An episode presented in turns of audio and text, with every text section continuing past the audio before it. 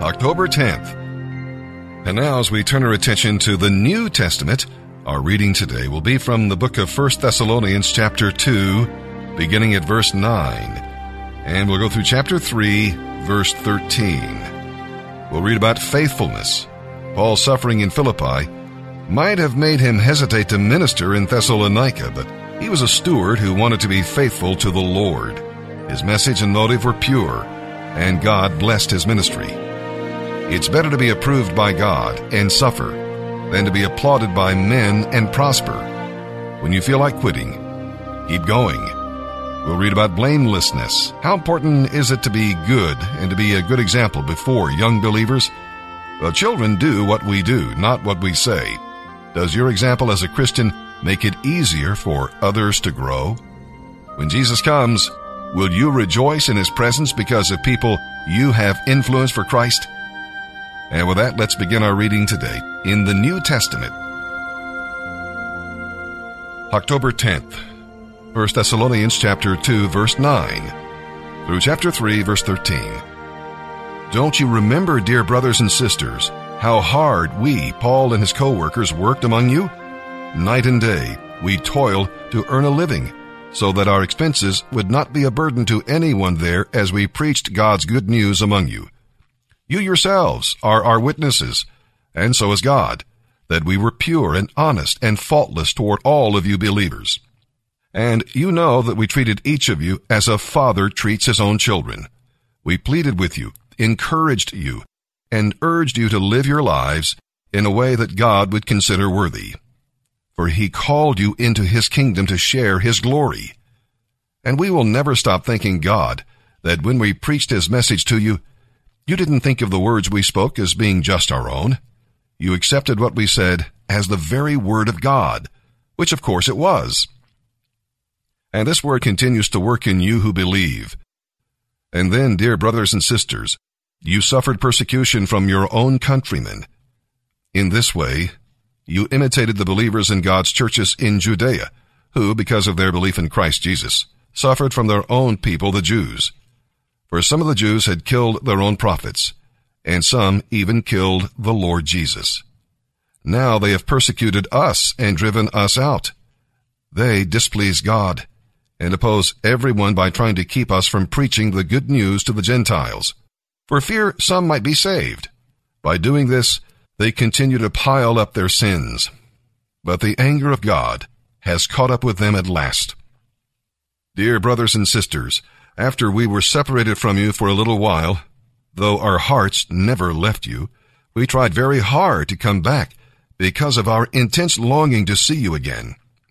We wanted very much to come, and I, Paul, tried again and again, but Satan prevented it. After all, what gives us hope and joy, and what is our proud reward and crown? It is you. Yes, you will bring us much joy as we stand together before our Lord Jesus when he comes back again, for you are our pride and joy. Finally, when we could stand it no longer, we decided that I should stay alone in Athens, and we sent Timothy to visit you. He is our co-worker for God and our brother in proclaiming the good news of Christ. We sent him to strengthen you, to encourage you in your faith, and to keep you from becoming disturbed by the troubles you were going through.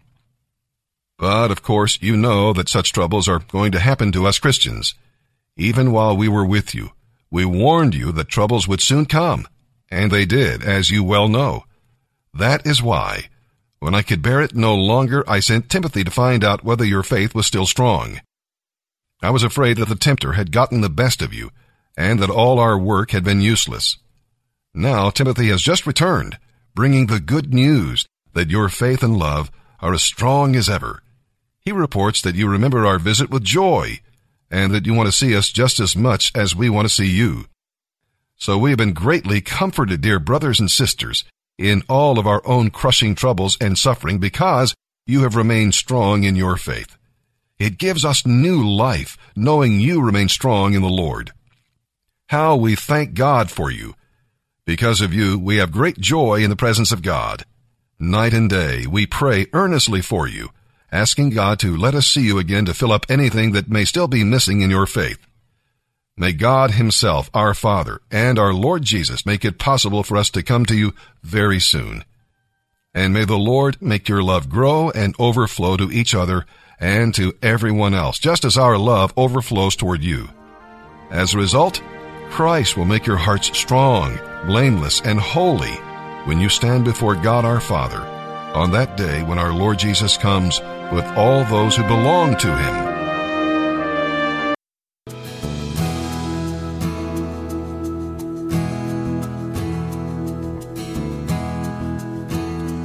1 Corinthians 5 7, Jesus is our Passover. The blood of what the blood of the Lamb did in the Old Testament for Israel, the blood of Jesus does for us today.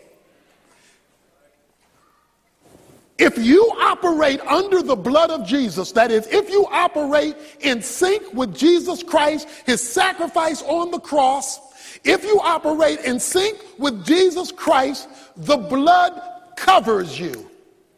Everybody here today on their way to heaven is only on their way to heaven because they're covered by the blood. When I stand before God and God were to say, Tony Evans, why should I let you into heaven? I just got one phrase the blood. I have been covered by the blood. That is the sacrificial death of Jesus Christ, is what I am looking to for my eternal deliverance. Not good works, not being part of a church, not being a pastor, all that's nice, but it has nothing to do with my eternal destiny. My eternal destiny is tied to one thing I let Jesus spread his blood on my heart, and I am saved by the blood. But watch this the blood did not simply deliver Egypt for eternity, the blood delivered them in history. It delivered them from the Egyptians. See, a lot of folk who've been saved by the blood for heaven do not let the blood save them on earth.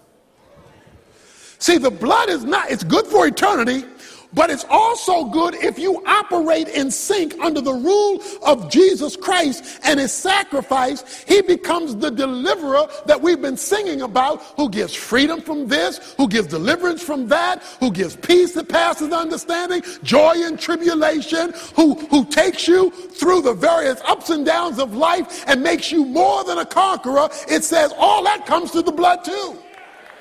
So if you're only looking to the blood for heaven, you're going to miss the power of the blood on earth. That's why Jesus says, if you deny me before men, I will deny you before my Father who is in heaven. But if you acknowledge me before men, I will acknowledge you before my Father is in heaven. See, belief in God is not where your deliverance comes. Your deliverance comes through the blood. And that is your identification with Jesus Christ. So if you are the only person who knows you're a Christian, you ain't covered. You aren't covered because it is the blood that is our Passover, the person of Christ who provides the covering. So Moses' job was to convince them to put the blood on the door. My job is to convince us, this congregation, the them of us.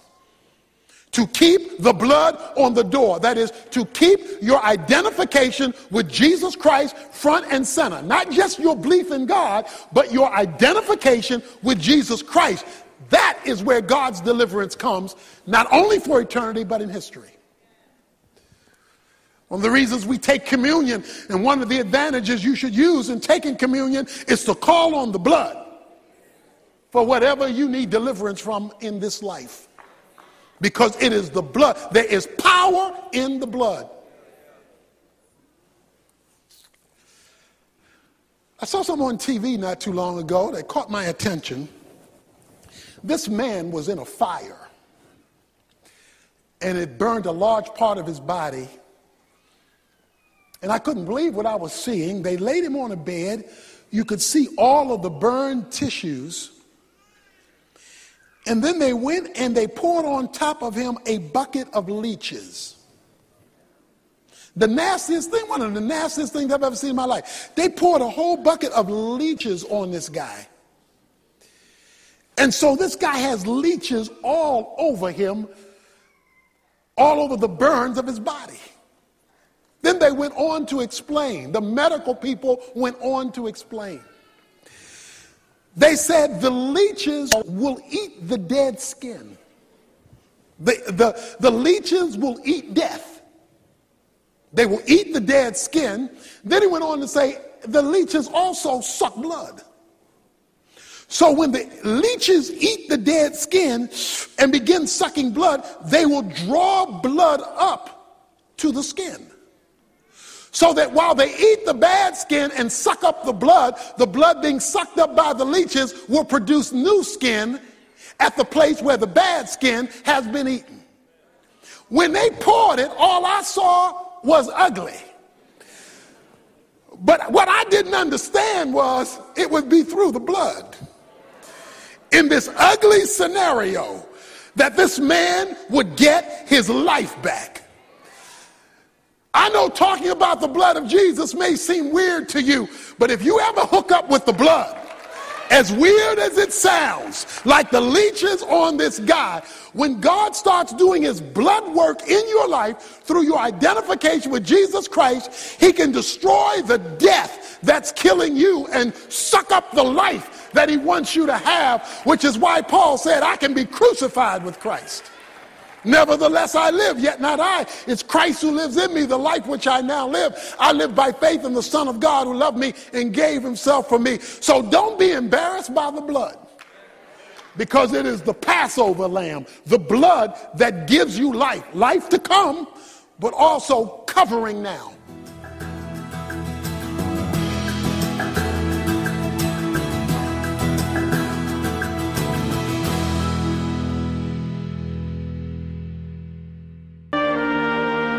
Psalm 80, verses 1 through 19. Here, Asaph prayed for the restoration and illumination of God's people by the shining of God's face. Israel was like a flock of sheep led by God, but they were wayward sheep who would not follow the shepherd. So, instead of enjoying green pastures and still waters, they were enduring tears and the reproach of the enemy. The prayer in verses 17 and 18 was partially answered when some of the people returned to the land after the captivity, but it is fully realized in Jesus Christ. We are God's people, and God's people today are sheep in the flock and branches in the vine. So don't take your blessings for granted. He is seeking faithfulness and fruitfulness. Psalm 80, verses 1 through 19 of the choir director, Psalm of Asaph, to be sung to the tune Lilies of the Covenant. Please listen, O shepherd of Israel, you who lead Israel like a flock. O God, enthroned above the cherubim, display your radiant glory to Ephraim, Benjamin, and Manasseh. Show us your mighty power. Come to rescue us. Turn us again to yourself, O God. Make your face shine down upon us. Only then will we be saved. O Lord God Almighty, how long will you be angry and reject our prayers? You have fed us with sorrow and made us drink tears by the bucketful. You have made us the scorn of neighboring nations. Our enemies treat us as a joke. Turn us again to yourself, O God Almighty. Make your face shine down upon us. Only then will we be saved. You brought us from Egypt as though we were a tender vine. You drove away the pagan nations and transplanted us into your land. You cleared the ground for us, and we took root and filled the land. The mountains were covered with our shade. The mighty cedars were covered with our branches. We spread our branches west to the Mediterranean Sea, our limbs east to the Euphrates River. But now, why have you broken down our walls, so that all who pass may steal our fruit? The boar from the forest devours us, and the wild animals feed on us. Come back, we beg you, O God Almighty. Look down from heaven and see our plight. Watch over and care for this vine that you yourself have planted, this son you have raised for yourself. For we are chopped up and burned by our enemies. May they perish at the sight of your frown. Strengthen the man you love, the son of your choice. Then we will never forsake you again. Revive us, so we can call on your name once more. Turn us again to yourself, O Lord God Almighty. Make your face shine down upon us. Only then will we be saved.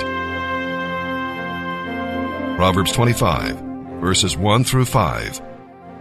These are more Proverbs of Solomon, collected by the advisers of King Hezekiah of Judah. It is God's privilege to conceal things, and the king's privilege to discover them. No one can discover the height of heaven, the depth of the earth, or all that goes on in the king's mind. Remove the dross from silver, and the sterling will be ready for the silversmith. Remove the wicked from the king's court, and his reign will be made secure by justice.